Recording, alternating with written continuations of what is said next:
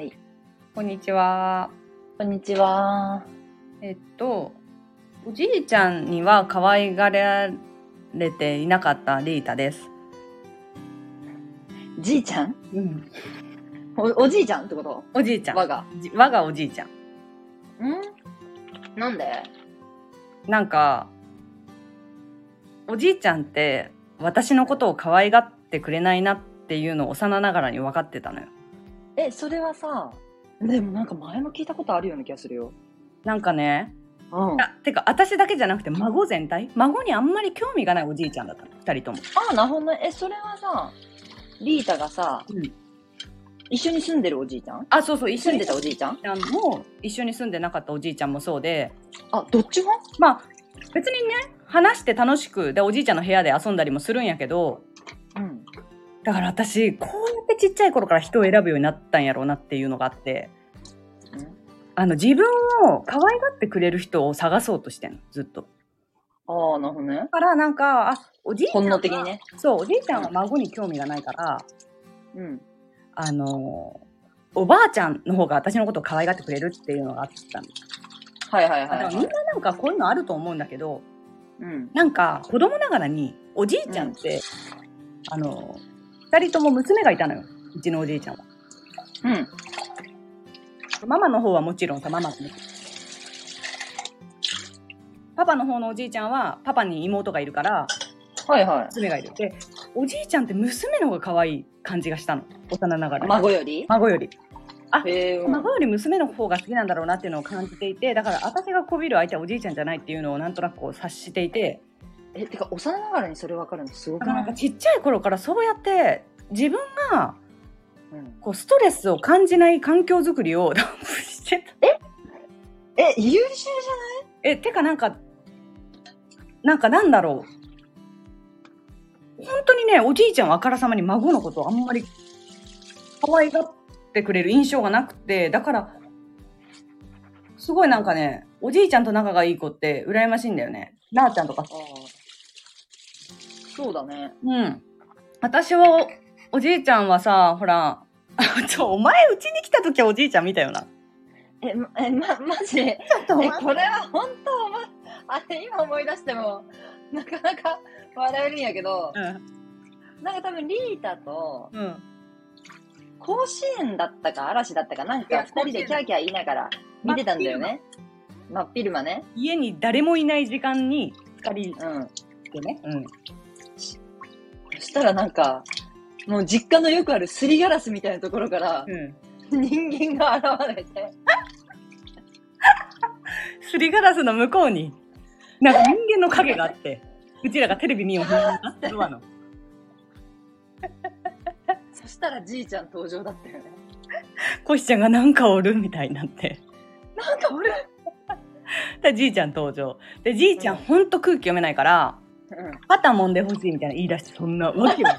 いや、嘘やろみたいな。友達と二人でさ、甲子園を見ているタイミングで、肩を揉んでほしい。ちょっと待って、いだからさ、おほんとおじいちゃんそういう感じなのよ。もう孫に優しいとかじゃない。もう俺が、自分がって感じで。なんか本当にそういうキャラで。うん。うん。そうだからねじいちゃん。あの、おじいちゃんは私を可愛がってくれなかったなっていう。みんなどうだったんだろうっていう。どうですか？え、私はじいちゃんは可愛がってくれたね。まあ、一人孫だからね。だからなんか、私みたいに、私を可愛がってくれる人を懸命に探した幼少期じゃなくて、あなた全員からさ、もう可愛がられてたじゃない？うん。まあ、ちなんかやっぱ父親はちょっと歪んでるから、うんうんというか厳しいから、うん。あんまり父親に愛されてるって思ったことはないけど、うんそれ以外の人間はマジで無償に私に愛を降り注いでくれたと思っている。うんそうだからなんかあなんかそういう人と私ではやっぱりこう人の今でもね人の見方とかうん。そうなんだろう違うんだろうなって 思うよねなんかえー、そっか。いやわかんないけどうん。幼少期のそういうなんだろうじちょっとした精神の動きみたいなのってうんあ大事確かに、なんかじいちゃんとかばあちゃんとかって、うんもう猫可愛がりというか、そうそうそうそのイメージももう息してるだけで可愛いみたいな感じだから、うん。確かにそう思ったことはないね。いや、なんか、そう、だから私はさ、二人しかいなかったわけ。それ、あなたにとって4人いた存在がね。二人、しかも女二人、ばあちゃん二人みたいな。そうね。そうそうそそうね。う。こう、あの、なんだろうね。今ってさ、もう、親と離れてるじゃない。うんうんうんうんうん。うちらが受けたようなおじいちゃんおばあちゃんからの愛っていうのは、ね、うんまたちょっと違った形になってくるんやろうなと思うけど。確かに。うん。そうね。そう。っていう感じですが、うんうん。何か一言ございますか？はい。えー、っと、私の母親がうん。東京に遊びに来て、はいはい。3泊4日、し新居で過ごしました。おしちゃんです。それマジで。強いな、本当に。いや、強いよね。強い強い。え、その、こしちゃん的には心配なかったの？もともと。もう私の彼とお母さんすごい仲良くなれるだろうなとか。うん。まあでもね、彼もすごい人が良さそうやから、なんかその、うん。家に泊ま、泊めるとか抵抗なさそうだし、仲良くね、やってくれそうな。なんか懸念はないよね、あんまり。確かに。そうそう。3泊4日と、その3泊だからさ、晩は3回あるじゃん。うん。夜は。うんうん。えー、3日の、3日とも2人で晩酌してた。や私が寝てる間に。え、それ何話してんだろえ、何話してんだろう？知らない。聞きもしなかった。うなんで聞く？聞けよ。普通聞くだろ。聞くかな？えー、まあ、な、なんか二人が、あ、こんなこと話したよーから、なん、なんとなく察するみたいでも、コシちゃんのお母さんのことやから、な。うん。な結婚云々とか、そんなことは掘り下げてないだろうね。てかさ、思うでしょ、そう。うん。え、それがさ、うん。意外にうん。なんか、結構母親グイグイだったらしくて、えー、どこに？例えば。初日の夜に、うん。私の彼と、うん。母と、私と、もう一人、うん。彼を紹介してくれた、職場の仲いい先輩の4人でうん。飲んだわけ。うん。なんかその時に、うん、うん。なんか、どう思ってるの？みたいな、うん。今後のこと？うん。え？こと聞き出して、うん、あこしちゃんもいる前あそうそう、聞き出して、うん。なんで気持ち悪いこと聞きよんの？みたいな。うん。キモいんやけどみたいなこと言ったら、うん。なんかその先輩が、なんか、干渉剤になってくれて、うんいや、まあまあ、親としては気になりますよね、みたいな。うん、うん、一発触発を免れたって感じうん。のエピソード。お前は誰なん一番取り扱い注意のやつおるんよ、そこに。マジで。狂犬おるけんな。おなんやろうな、マジそれ。え、それは、もうそれは、まあえ。まあまあってやって、その彼氏も特にうん。何も答えずって感じだったの？あか彼氏的には、いや、もちろん、将来のことを見据えて、うんうんうん。お付き合いさせていただいてますよ、みたいな。あ、はいはいはい。はい優しい優しい。ね。で、あまあまキあ。モいんだけど、おばさん、みたいな。ねえ、ほん酔っ払ってんじゃないのみたいな。ねえ、本当にやめて、マジで。お前が謝れ、マジで。なんかキモいんだけど、帰れば置いたみたいな感じで。てかさ、でも、言う、ねえ、やっぱ親だね。なんか。うんよかった、安心したわ。また、お前と同じようなわけわからん、なんか性質を持った親なんかとちょっと思ってたけど。安心したわ、親。いやいや。やっぱ、でもや、やはりな、なんかまあ、社会性があるよな、ねの親。なんかそうやってこの若者の輪に。まあで、でもさ、仕事でさ、若者と接してるからこそじゃない？まあ確かに。なんかその仕事ってさ、どんどん新しい世代入ってくんじゃん、多分。うんうんうん。なんか、いいよね。うん、その社会性は身につくよね、そりゃ。確かに。そうだよね。もう70近いっていうのになんか、初めて会った人たちと楽しそうに喋ってた。え、それは本当に楽しそうなんだもんね。え、えなんか本当に楽しそえ、なんかその、うちの父親みたいな、あの、調子乗りしゃべりみたいなして、場を凍らせるみたいなことじゃなくてってことやんな。う。あでも、うんあんな、うん。今回思ったけど、うん若干性質あるかも。お前やめろって。に 仲間かよ、お前。君の名前出すな。切る切る。ね、何？私の父親ね。リーダの、リーダのお父さんって、うん。A 型だったよね。いや、AB ですよ。A だった。間違えた。え？な、なんかわからんけど、なんか、うんところどころお調子乗りの血が、ちょっと待って。ところどころお調子乗りの血。なんかところ娘同士が仲いいはずやな。お調子乗りの血が流れちまう、うちらには。なんかお調子乗りの血がなんか、ちょいちょい垣間見えて、あ、そうなんや。うん。おもろいな。おもろい。え、でもなんか、いやでも、そうやな。なんかなんか、で、帰っ、その3人、4人で飲んだ後も、うんなんか2軒目行こうみたいになってう、ん2軒目私、終始爆睡。うん。うん。なんなん？でもさ、なんか、3人でずっと喋っちゃったらしくて、へえでも絶対さ、ちょっと結婚についてまた話してそうじゃない？コッシーが寝た。あの、コッシーちゃんが寝た後。え、てかなんかその後も、なんか3人で喋るような時に、なんか泣き出したんち。え、ちょっと待って。もう待って、困惑。待って。友達の親泣くん？え、なんか、うん。それは後々その先輩から聞いたんだけど、うん。そのあの後ね、みたいな。うん。コシャンが泣い、あー寝た後、なんか、お母さん、うん。なんか、娘に、うん。の周りにこんな頼もしい人がいて、嬉しいみたいなうんうんうんうん。感じで泣いてたらしい。幸せ泣きみたいな。うん。怖いって。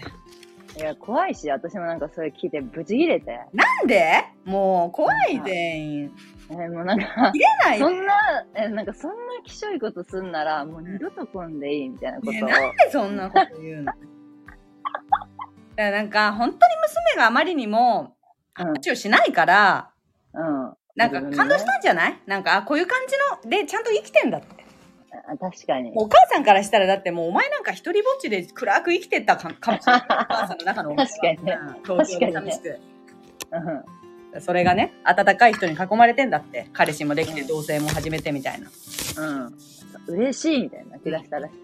うんうんえみたいな。なんかそんな肝ムーブさしちゃってごめんなさいみたいな。うんうんそしたらなんか、あまりにも私が、なんか、プンプンしてるから、うん先輩も、えみたいな。ちょっとお母さんがかわいそうだから、みたいな。うん私が、泣いたって言ったってことは言わないでね、みたいな。おーお母さん？うん。が言ったってなんかみんみんなしてんの、なんかお母さんの味方しだして、いやするやろそんな状況あのババア取り入りやがってと思って。えー、おい、鳥ってねえよその状況やったらこっちは味方するわ、親の。気持ちはわかるもん、気持ちは。なんか、あのババア、もう3泊4日でこいつら洗脳しやいや、がって。せんのお前ちげえぞ、お前、マジで。ふざけやがってと思って。お前がふざけんなよ、本当に。マジで。えー、でも、すごいね、だからさ、心配だけど、心配していることすら許されないジャックナイフのような娘に対して、うんいろいろ感情は抱いていたが、そうそうなんかもう溢れ出したんやろうな、幸せな気持ちが。なんかね。で、なんかさ、うん。なんか後々その、3日三晩さ、うん晩酌しちょんさながさ、うん。なんか、まあ私とも連絡、まあ、連絡部署だからさ、うん。取れないこともあるので、みたいな。うん。あの、連絡先交換しませんかみたいなことになったらしいの、二人が。うんうんうん。彼？で、か多分母が言い出したんだけど、うん。で、彼も、うん。あ、僕もそう言おうと思ってました、みたいな。はいはいはい。うん何気も、あの、アナ雪みたいな話してるのと思いながら。ちょっと待僕もそう思ってたみたいな。なんか、肝アナ雪やんと思って。って。いやいやいやいや。まあでも、確かに、親と彼の連絡交換はちょっと気まわない雪やけど、え、肝アナ雪やろ？私もね、あんまりそういうのしないでほしいタイプだから、あれやけど。まあまあ、まあまあ、心配なんやろうな、本当に。でもその方がいいよ。だって、お前連絡取れんのやもんだって。通に。で、なんか、で、電話番号だけだしか連絡先交換してなかったから、うん。なんか LINE も繋いでくれないみたいな、うん。彼から言われて、うん。なんか、は？うちの親のこと狙ってんのかなとか思って。え、ちょっと、な、もう、キモお前、マジで。お前、キモやば、マジで。えーってなった。怒り狂って。ねえ。あ、でもよかったんだね、結果。結果まあ仲良くなってた仲良くなったし、まあ、あ一安心しただろうね、それで、その、もろもろ。ね。よかったよかった。じゃあ、安心して帰ってもらって、うん、安心して帰ってもらいましたそ。れで、ね。まあ、ちょっとやっぱり親だから結婚みたいな将来的なことも気にしつつ、だったんでしょうねそそそうそう。でもさ、やっぱり私さ、うん。なんか空港っていう場所が苦手だなって思って、はいはい。なんか、母をお見送りに行ったのね。うんうんうん。そしたらやっぱさ、涙が出てくんのよ。あ、そういう意味で苦手ってこと？うん。なんか、寂しいみたいな。ええでもこれって毎回なのよ。ああ、なんか人と別れる場所みたいな感じ？そうそうそうそうそ悲しい場所なんだ。う。うん。大分空港も？大分空港も嫌い。ええでもどの空港も嫌い？まあ逆にな、何も知らん空港の方がいいかもな。ああ、思い入れのない。うん。そうなんだ。可愛いじゃない？はえ？えここで人間らしさを取り、あの、うんうん、可愛いじゃん。アピールする。取り戻す。取り戻す。あ、そうなんや。うん。なんか、でも、あなたの親御さんってそのちょくちょく遊びに来たりしてたの？母はしてるね。うんうんうんうん。母単体で。さもちろんさ、あの、お父さんにも話は伝わってるよね、きっと。なんか、それが、あの、多分、ごめんね、ちょっと待ってね。うん。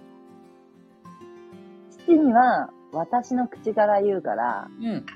あの、ちょっと作戦練らせててって感じだった、母は。ああ。私の口から言うからってあなたの口？父、母の口からね。あ母の口から？うん。うん。っていうのもやっぱ気難しいし、うん。えみたいな。え、何に切れそう？多分、切れるの？てか。もう母は父に言ったんだけど、やっぱり、えみたいな。そんな人がいるなんて聞いてないかあ、ら始まり、もう、もう言ってはいるんだ。そうそうそうそうそどこまで言ってんの？う。なんか母的には、なんか、私の付き合ってる人と会ってきたよ、みたいな。うんうん結婚を見せて、お付き合いしてる感じ、みたいな。うん。うん。で、多分何にも言わずに同棲してることに対して怒るだろうから、うん。あのーこれからもうお家もほとんど決まってて、みたいな。ああ、はいはい、なるほどね。これから同棲すじゃなくて。るんじゃないかな、みたいな。はいはいはい。そう。のという、お膳立てというか、うん。母の中でストーリーを順序立てて、うん。父に発表みたいな。はいはい、するから、ちょっと出らせて、みたいそうそうそう。そのタイミングで、なんか電話なりして、な。うん。ちょっと挨拶してもらう感じの方がベターかも、みたいな。うん。今現在のさ、うん。その、リアクション？というか、その、な、何に対するどういうリアクションなの？例えばさ、うん。本当に23子とかだったらさ、早すぎとかいうリアクションがあるじゃんうん？で、ちょっと相手がさ、あんまりちょっと良くない人だったらそういう意味でダメっていうこともあるけど、うん。まあ言うて32にもなりますよ、今年。そうだね。この娘の話で、その、結構もう、ああ、よかった、みたいな親が多いイメージなの。そうだね。その中で、どどういう、何の感情が強いんだろうそういうリアクションって。ちゅうことは、うんもう地元に帰ってこんのやな、みたいな感じ。そっち？うん。そっちか。うん。いや、やっぱどっかで地元に帰ってこいお前はっていう強い気持ちがあんのかな？いや、あると思うよ。ああそっかうん。それに対してどう思ってんの？いや、それはまあ確かにごもっともとも思ううんし、まあできるのであれば私もうん地元で暮らしたいという気持ちはある。うんうんうんまあ彼の地でも彼元に戻るっていう新たな選択はなさそうあまりにもそれはさ、私が勝手かなとも思うんうんうんなるほう。ど私の勝手だなと思うかな。うんまあ、あんまりその選択肢はないかなと。うんうんじゃあやっぱまあでももう年頃やしそんなちょっと初めは何それ聞いてないとはなるかもしんないけどまあ別にねまあね、来ること起こらないと思うけどね別にそうね。うんって思うけどそうそそっかそっかじゃあお父さんにはまあちょっと彼氏がいることは伝わってはいるけどって感じか、う。うんうんうん。そんな感じだね、今んとこ。まあ近々言うんだろうねだからそのまま。きっとね。うん。あそう考えたらやっぱさ、リーダのお父さんみたいなさ、ひょうきんでウェルカムお父さんって羨ましいなって思ひょうきんって。う。うん。お調子乗りやん、おお調子乗り。うん、感じた。え、てか、お父さんに怒られたことある？あでも本当に思春期の時はあるかも。な、何で？もう想像がつかん。えなんかもう強く言いすぎてこっちがはいはいはいはいはい。なんか多分本当に生意気な思春期のあ違う違うでも一個めっちゃ記憶にあるのがうん。なんか中学の頃ってバレー部でうん。あの順番に1年生があのなんだろうあのポカリ作るやつ大きいさはいはいはいはい、あるね。そうそう今あんのかなああいうのなんか一つタンク大きい水ウォーターサーバーみたいなね。そうそうウォーターサーバーみたいな。うんあれをこう家で洗って1年生が毎回土日の部活持ってくるみたいなはいはいはいはい、順番こに。うんうん。で私自分が持ってる時に限って初めて最初で最後の寝坊したのようん。死ぬやん死ぬな。そのえ絶対必要なものをねうん。わあ、あ寿命縮まるな、かわいそう。そうでもう脳内がパニックになってうん。うん。もうこれさパパ一人で持って行ってっつったんよ。うん。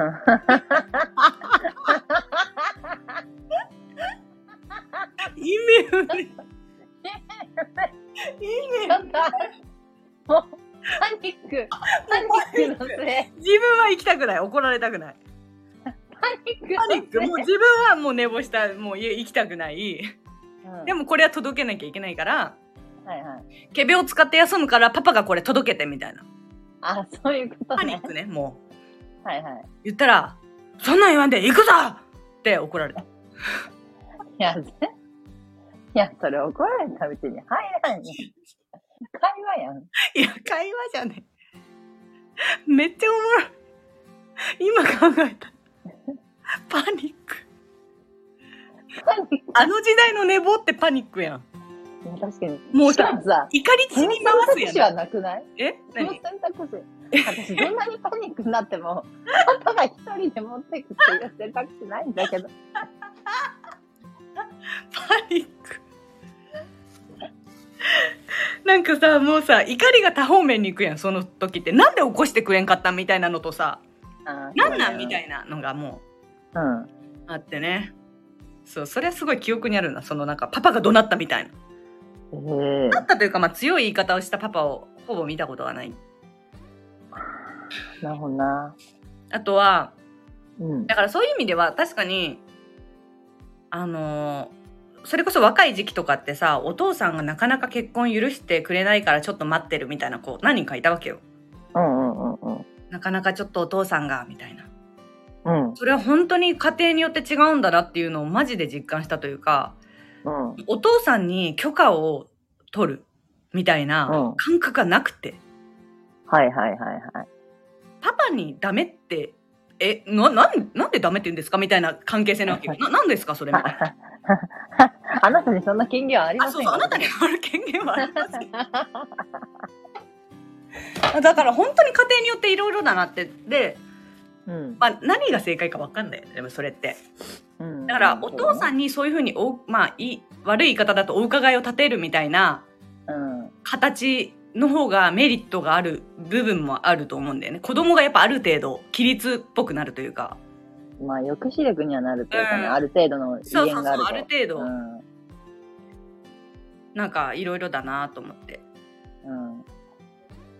え、お父さんに怒られた記憶って、その、あんの、うん基本はえ、さ、お基本強いイメージがあんのよ。基本強いし、怒られた覚えしかないから、ななんか何に怒ら行動に怒られるの？うん、行動にも怒られる。うん言動かな？勉強しなさい系でもないよね。あ、でも勉強しなさい系もあるね。あ、それもあるんだ。だからもう結構母親っぽい役割もしてんだ。だから母親が逆にそういうあことあんまり言わない。あ、じゃあお母さんみたいなお父さん。え、だから、世間一般のお母さんがそういうイメージなのかな？あ、でも、そうそう、そっちの方がイメージ強いんじゃない？世間一般で勉強しなさいとかさ、言動とかさ、うん。逐一言う、あの、ミサイみたいな。あー、なるほどね。逐一言ってくる。だから、お前の母親ヒロシっぽいもんだ、どっちかというと。いや、た、確かに。いや、ちょっと広し要素あるかもなそう言われたら。だからなんか、まあ。役割分担はできてたのかもね。た確かに、うちのお母さん二人いたら、うんえ私これ以上なくモンスターになってたと思うから。のんびりあの、本当やかそうそうそうそうそう。ゆとり教育が生んだ、はいはいはい。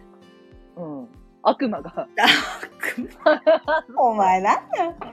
ゆとり教育が生んだ悪魔。そうそう。いや、そう。ゆとり家庭とゆとり教育が生んだ悪魔になってたからさ。はいはいはいはいはい。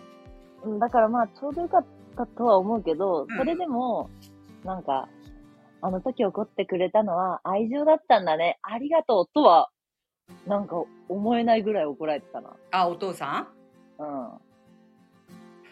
そんなに怒ることあるかね？いや、あ、そうそうそう、それないよ。そんなに世の中、というか、我が可愛い一人娘に、そんなに怒ることあるかねってぐらい怒ってた。なんかさ、親が怒ることの一つにさ、兄弟喧嘩が発生したみたいなのが結構多くて、うちは。あはいはいはい、はい。喧嘩をしているさなか親も入ってきてみたいなのも結構多かったのよ。構。あと部屋片付けなさいもめっちゃ多くて。はいはいはいはい。まあね、いちいち怒られてはいたんだろうけど、あんまり記憶ないな、そう考えたら。そうなのよ。確かにね。そうかそうか。だから、コシちゃんにとってはそういうお母さんっぽいガミガミ役割をお父さんが、うん。一単に担って、担ってるというか、彼の性質なんだと思う。でもさ、だいぶ柔らかくはなってるでしょ、やっぱ。うーん、だいぶ柔らかくはなってるけどう、ん。いやー、そうだね。柔らかくはなってると思う。まあなるべくでもねあんまり近寄らないようにしてる。今も？ねえ、なんだお前それ。なんか、お前妖怪扱いすんなよ。あんまり一緒にいるとさ、喧嘩というかさ、ああ、でも言い返す対象でもあるの？コシちゃんが。だから、言い返さない、私は。あ、もうもともとあ、無視うん。無視か。うん。なるほどね。もうなんかこの人ガミガミ、なんかほっといたらずっとガミガミ言ってるから無視しようっていう対象ってこと。そうそうそう。私、うん。その怒られてる時も、うんいつも言われてた。なんか言うことはねんかみたいな感じで。あー、なるほどね。そう。なんか言うこと年間に対して無視するんやろ。あ、そうそう、無視。まあ一番うざいやり方。あそうそういや、なんか言うことないんかは、うん。ごめんなさいと言わせたいわけよ。はいはいはいはいはい。そうですね。そうそうそうそう。だうんそんなな？うん。脅迫みたいな言い方をするやつに、うん言うことはね、お前本当に最悪やな。うんマジで。うちのお姉ちゃんと似てるな、ちょっと。あ一番親が嫌がるツボ大人がイライラするツボを抑えたやり方そうそうそうそう。わかるわかる。ができる子供っているよね。なんか。口達者というか、ある意味、なんかね。あんた子供らしい子供っぽいもんな。もう私はもう本当そうよ。泣きわめいて。口喧嘩弱えし、すぐ謝るし、泣くし。お姉ちゃんがすごい強かったからさ、ああ見えて。口喧嘩とかが。そう、怖いのあき。ちゃんそうそう。そうそうワン。ちゃんとか言っいやお前、普通にすんなよ。そう。なんかね。あるよね。まあじゃあ、ちょっと、でもお母さんと彼氏が仲良くなってくれたって幸せなことですね。ね、まさかのね、ねえねえねえ。そんなに仲良くなるとは。同性生活は、ぶっちゃけ問題は全くなしって感じなの？うん、なしだね、今んとこ。うん、家事分担とか。どう？ああ、してくれる家事も。あ、ほんとうん。そっか。やっぱ、ワンちゃんがいるから幸せだね、毎日。ワンちゃんもいるか、そっか。家計の管理はどういうふうにしてんの？なんか共有家計簿みたいなのつけてる。はいはいはい、なるほどね。うん。それってさ、なんかお互いお金出し合って、ここからもう全部使うみたいなやり方でしてんの？ね、本当はそれが理想だけど、なんか今んとこさ、うん私が立て替えてる形かな。うん。え、それは外での全てをってこと？うん、外で、例えば外食したりすると、うん。まあ、彼が出してくれたりうんするから、まあそこはまた家計簿つけて、うん。マイナスするんだけど、あのースーパーとか、うん日用品とかはうん。立て替えて、みたいうんうんうん。え、まあだから最終的にどうすんの？それって。な。ね最終的にどうするつもりなんだろでも家計簿はそれお互いがいくら出したみたいな家計簿をつけてるってこと？う。そうそうそうそう。まあ、越してからだから、まあ、1ヶ月ちょいぐらい。うん1ヶ月経ってないぐらいだから、今んとこ。うんうん。まあでもその引っ越し費用とか、初期費用、うんお家にかかる初期費用とか全部立て替えてるからさ、うんうんワンちゃんのこととかも。うん。まあ、そ、それをこまごま返してくれる予定ではあるけど、ああ。じゃあまだちょっとふわっとしてんだ。そうそう、ふわっとしてる。なんか、あの、なんだろう。今後いろいろ考えていく上で、きっとね、それこそ二人でじゃあいくらずつでも毎月貯めようみたいなさ、あー、そうだね。感じやけど。うん。あの、なあちゃんがさ、なあちゃんって結婚してない同棲期間が多分私より長いのよ。はいはいはいはい。で、お金もさ、多分結構きっちりしてたから、うんなんか。二人で貯金もしてて、結構結婚式に回せたみたいなこと言ってて、はいはいはいはいこ。れ、おすすめ。二人でいくら食べようみたいな。そのだ私やってなかったから、お二人の貯金っていうのやってなかったのよ。おーいや、しっかりしてるよね。だから二人の貯金っていうのは確かにあった時この結局じゃあ結婚式は多分あなた1000とか言うだろうけどなんか何かしらお金かかるじゃない、いろいろそうだねじ。ゃあ次の引っ越しとかになったのさうん。そういう意味では二人の貯金っていうのは早めにやっとくが吉そうだね。うんって思ったな。まあお金の管理苦手。なのでこちらも。私もです。うん。ちょっとなんか何とも言えないですけど。あれば郵便図のように使うしなそうなんやな。何に使ってるわけでもないよ。そうそうそうそう、形に残るものじゃねえよな。うん。形に残るもの欲しいよな。だとしたら。確かに。なんか、30代で買いたい何かとかさ、まあ、その、長いスパンでもいいし、うん今これちょっと気になってるトレンドアイテムとかあったりする？最近。えもう常にあるけど大丈夫 いや、大丈夫。ごめん。あったよ。聞くの遅くなってごめんな。うんいやでもなんかあのそれなりのなんだろうバッグとかジュエリーとかうん。もうあるよこう各何個かずつあるよそれええー、そうなんだ。ジュエリーもあるんだ。まあジュエリーというか今結婚指輪をしてるじゃない？だからその人差し指にうん。ちょっと合うようなデザインのものをつけたいのわかる？だから左手に2本指輪をつけるような感じでああ、そうね。うん。そうそうあの薬指に今結婚指輪エルメスの結婚指輪なんだけどだかエルメスの指輪を人差し指にも同じような色合いのものをつけたいっていうのがあってはいはいはいはい。でもな。なかなかそうそう在庫がさ豊富に揃ってないからさうん。自分の人差し指に合うサイズのものにまだ出会ったことがなくて、ああ、そうまあ、なんだそれはそう。いつか欲しいなと思いつつえそれはさ、旦那さんも一緒にとかはないんだ？はないね結構おしゃれ指輪やからはいはいうんまあ確かに男性がそうそうああんまりその使わないよねそうァッショニスタぐらいしか見たことないもんね。そのあの、フファッションァッショニスタみたいな。ね時計も持ってないしいい時計持ってないし、ああ、そうね。時計欲しいよね。うんねまあてか、それこそさ、うん6人で会いたいね。あ確かに何の6人かと思った初めなんかちょっとお母さんが入ってきた いや、見るなよ。むしろそこに入りたかったけど。そのお母さんの会に。あ、でも確かに、おか、ちょっとよっぽど、あの、声かけようかと思ったけど、うん。なんあほぼか、喋ったことないけど。なんとなく知ってるけど。えーそう、そうだよね。みんなそうだよね。みんなそう。みんなそうすぎた。なんかえ？あそうそう欲しいものあるんですか？じゃあ。いや、それがさ、うんまあ、前から言ってるのは得言ってるよね。うん。うんでもまあ、今そこに当てる費用はないから。カ、ルティエが欲しいんだっけ？そうそう、カルティエの時計が欲しいんだけど、うん。まあやっぱその欲しいって思い出してから、うん。多分3年ぐらい経つんだけど、うんうん。やっぱ今でも欲しいとは思うの。その、うん。あ、あの時買わんでよかった、みたいなことはないの。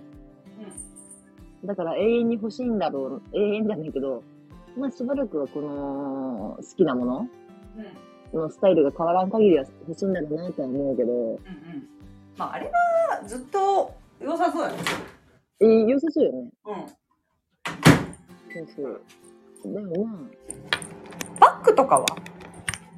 あ、んまりね、興味ないんですよね。そうだよねなんかうん。ダイヤモンドうん。感じでもないしなそうそう、シルバー多いもんね、私は。そうだよねうん。でもなんかさうん。人生からバッグの欲がなくなったら結構さ頑張れる気がするけどああ、だからその、高いバッグじゃないかな。まあ、うんうんそうね。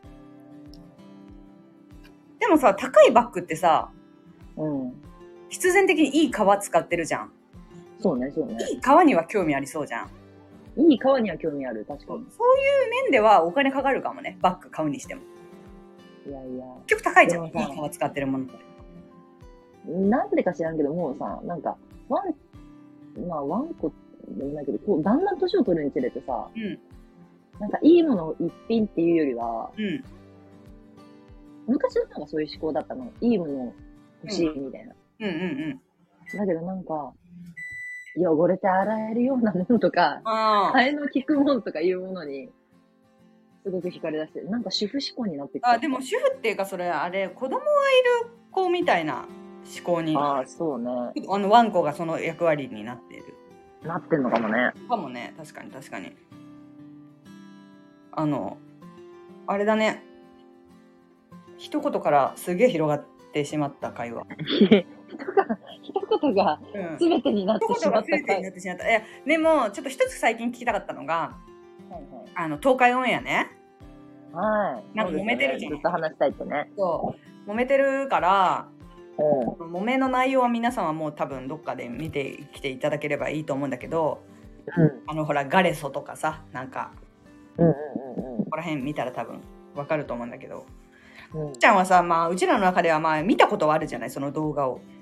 うんなんかこういうふうになんか東海の10周年を前になんだよねしかも。あ、そうだね。アニバーサリーイヤーだと思うね。そうだよね。お前に大揉めしてることに関してはファンとしてどう思うんですか？なんか残念ではあるけど、えそのこの揉め事あるじゃん3人の綾菜のあー石羽優と哲也のはいはいはい。まあわかるなっていう感じではあるの。うーん。ビここまで大ごとになるとは思ってなかったけど、うん。まあ良好な関係じゃないなとは思ってたし、まあ、10周年だからどうこうじゃないけど、うん。このまま続けてても、いつか訪れることだっただろうから、うんうんまあ、節目でこういうことが起きたのは、逆に良かったのかなとも思う。うん。へえ。なんかじゃあその気配はあったってこと？気配、いや、よくわかんないよ。だってさ、うん。結局蓋を開けたら、ん？セカンドパートナー？お互い？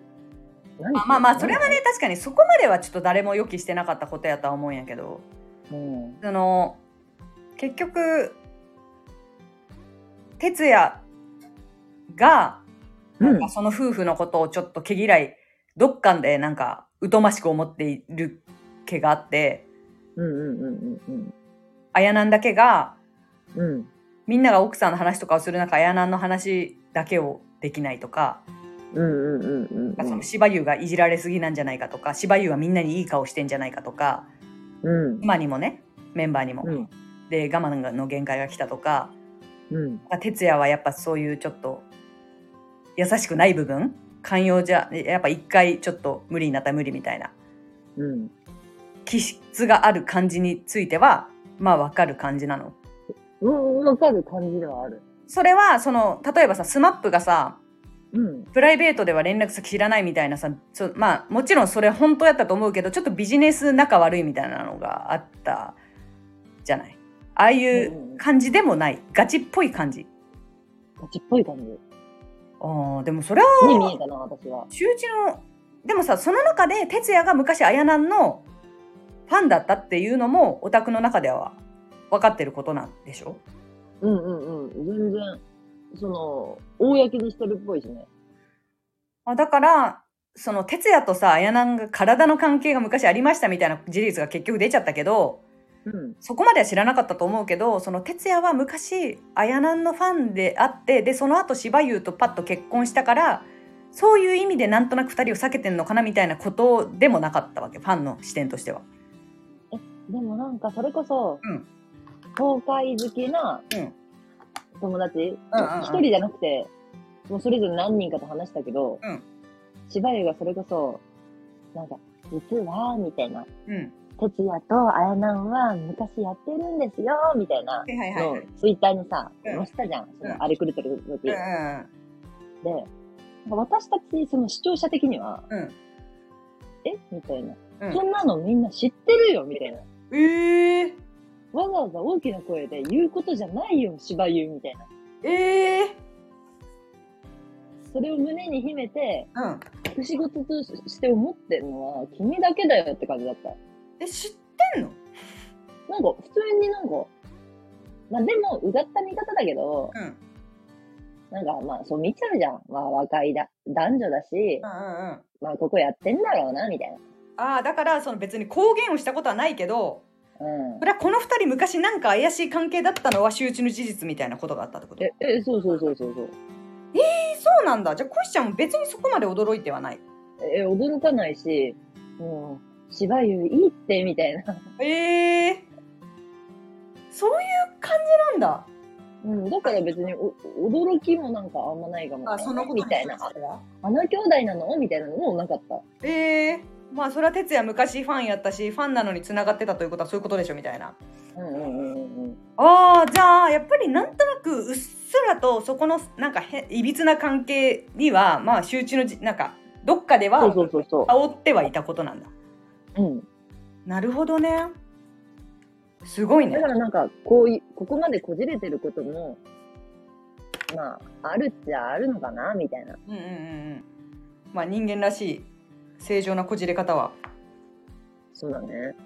やっぱりうまくいかんだよなそういうことがちょっと一回でもあるとなんか ちょっとうん。てか哲也がそれをひずっと引っかかるタイプの人間だったんだろうねうん、哲也ってなんかちょっと、ああ見えて、神経質じゃないけど、はいはいちょっと繊細な部分ありそう。そういうことに関しては。あと、うんねちっこい部分というか。うんあそうなんだなんかねセンターポジション取ってますみたいなタイプやけどうんそんなにこう煉獄さんみたいな感じではないってことねあ、煉獄さんじゃない、ノー煉獄。あー煉獄さんっぽい感じで髪の色はしてるけどあ、いや、確かに。あ、傍から見たら、煉獄ミッキーってこと？いやな私もちょっと煉獄ミッキーやと思ってて知らんけんさいやいや、ちょっと違うな。煉獄ミッキーじゃないんだ。煉獄ミッキーじゃないな。中井くんでもないし。鬼仏寺ってこと？いやいやいやまあまあ、そこまで、そそこまで飛躍してないけど、でも煉獄ミッキーではないってことでしょ？煉獄ミッキーだけではないいと思う。かないってことね。うそっか、なんかそうなんだね。意外。ん。うんもうなんか、幸せハッピー。自分の、何？推しと結婚できたみたいな人だと思ってたまあ、結果、まあ、みーちゃんと結婚できてああはなってるけど、まあ、あそりゃお金持った YouTuber で、うん。ね、うん。あれだから、いろんな惚れた腫れたはあっただろうけど、でもまさかさ、うん。あやなんとやった事実があるってそこまで公表されるときつくない？峯岸。まあ、きついけどさ、知ってたわけはなくない？いや、知ってるよ。聞いてはなさそうじゃない？察していても。そんなことはわわざわざ言うことなのかね？まあまあ、言わないよね。うん。でもて、みーちゃんもさ、うんまあ、若い頃芸能界で一線を張ってた人間じゃん。うんうんうん。だから、なんかそういうごし、まあ、みーちゃんが、そう、ケツの軽い女とは言わないけど、うんうんうん。そういうことは多分い、推測するにある人間だと思うの。ああ、まあそうだ。まあ芸能人なんてみんなそうって思っちゃう、ああ、私も曲がった人間だから、まあだからその、ちょっと、性に奔放なことには寛容なイメージはあるよね、芸能界は。うん。自分らもで。もなんか、まあ、そっか、ぐらいで終わるのかなって思っちゃう。うん、あそれ、まあそんなことあるよね、男女だしねってことね。うん、そうそうそうそうそう。確かに確かに。まあでも、なんか、難しいな。でもさ、そこまでさ、なんかガチファンじゃなくてよかったね、うんこしちゃんも。確かに。なんか、嫌じゃね？こんなガチファンだったらこんな変な揉め方。うん、嫌だよね。でもこれでさ、みんなが終了ってなるのは、うん。みんなの活動が終了ってなるのは悲しかったけど、結局続けるんじゃん、みんな。おそらくね。仕事なんだもんね。そうそうそうそう。確かに彼らにとって仕事なんだもんね。え、なんかさ、ちょっとここ切ってもらっていいけんさ、私探す時間欲しいんだけどさ、なんか、あのージャングルポケットのおたけが、多分おそらく東海のファンなの。ええー、そうなんや。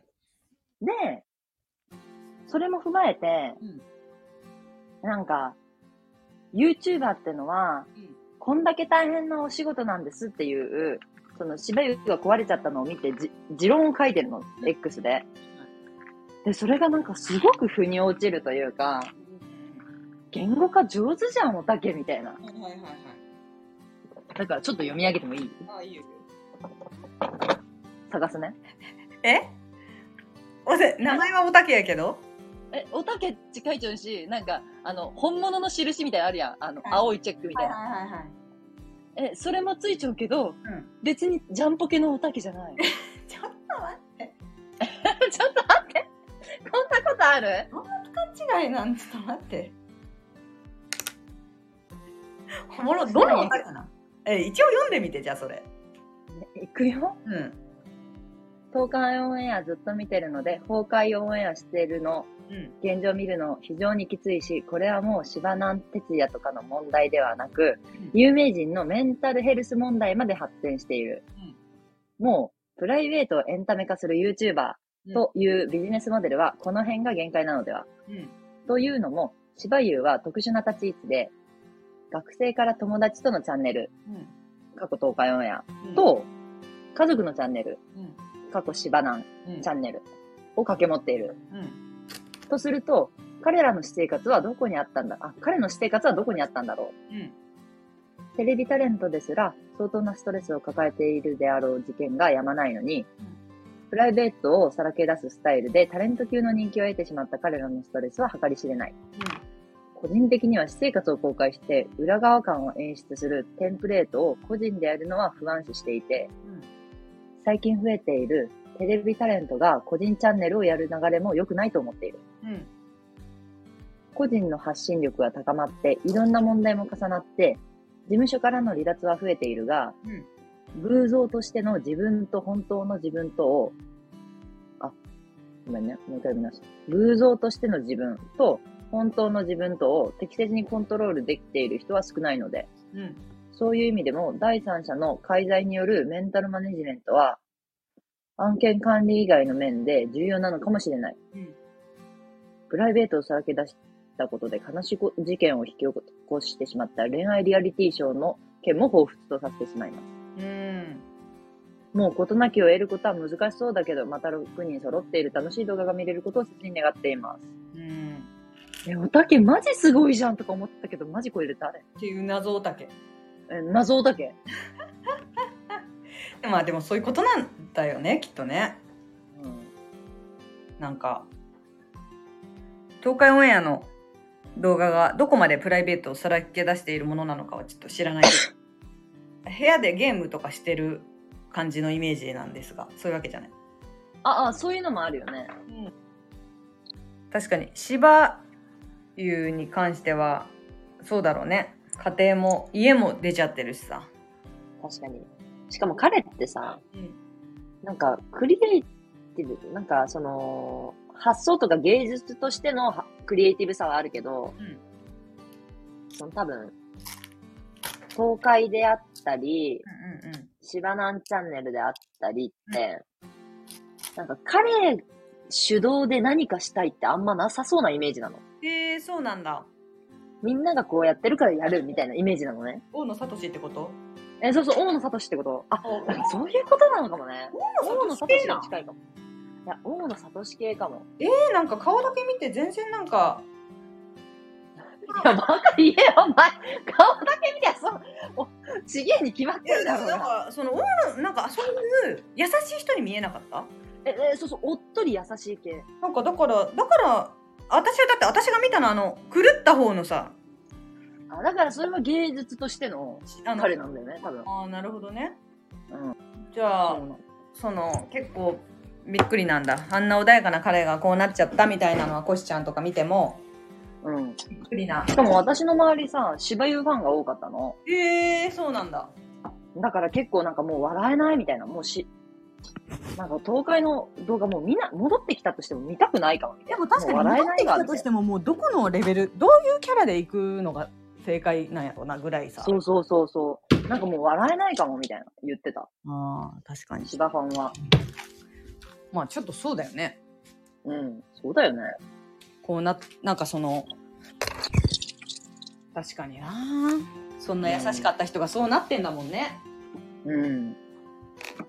やっぱでもさ、心の病って怖いよね。うん。あれ完全に心の病やったな。んか自分の知ってる人じゃなくなっちゃうじゃん、その人が。うんうんうん。確かにね。でも不思議なことにさ、ちゃんと薬が、薬が効くってのがすごくない？心の病。ねえすごい。そういなの。やすごいよね。何の薬？と思うよなマジで。ね。何の薬なの？みたいなのって。うん。安定剤とかってさマジよくわからん薬え、よくわかんない世界だよね。だから薬が効いちゃうからこそさ、なんか、ななんか怠け病だとかさ、うんうんうんなんか、その演技だとか言われるのも絶えない、なんかよくわかんないよね、その薬も。わかんないよくわかんないうんな、なんか、え、神、なんか脳の神経に効く薬なのかな？なんか、よくわかんない。マジで。え、今ってさ、じゃあ、うんちょっと一時休止みたいな感じなのかな？え一時休止だと思う。あ、そっか。じゃあ動画も出してないしって感じなの。うんうんうん。なるほどね。で、もうも戻ってくる方向なんでしょ？多分。うん、やめはしないって感じだね。っていう方向だったよね、確かなんか。まあでもどうなの？っていうところなのか、結局。うん。脳の神経伝達物質をなんかど、働きかける薬なんだって。へえ。すごいね。そんなとこに効く薬がそもそもあるんだっていう。すごいよね。すごいな、マジ。でもどの病気に至ってもそうだけどさ、いつど、どこでさ、自分がかかるかわかんないじゃん。確かに。心の病は確かにそうやんな、本当に。マジでわかんないよね。まさかあの人がって人がなるって聞くからさ、私がなる気がする。いや、でもさ、いや、まさかあの人がいじゃねえだって私。えた、確かに。うんえだからさ、えーとか言っててもさ、うん。後々さ、今聞いてくださってるリスナーさんにさ、うん。あの、大変、なんか、発表しづらいんですが、みたいな。うんデータが、おかしくなりました。おかしくない。データ活動休止です。おかしくなりました。いや、ゼロではないけど。ゼロではない。だって、たあの人がって人が何なのはいそうそうそううん。すべてのことにおいて、だけど、なくはないよな。ああ、ほんとそう。っていったところでね、あの、ちょっと皆さんの見解もありましたら、ちょっと教えてほしいですね。そうですね。はい。ということで、今日はここら辺でいいですか？はい。はいありがとうございました。はーい。バイバイ。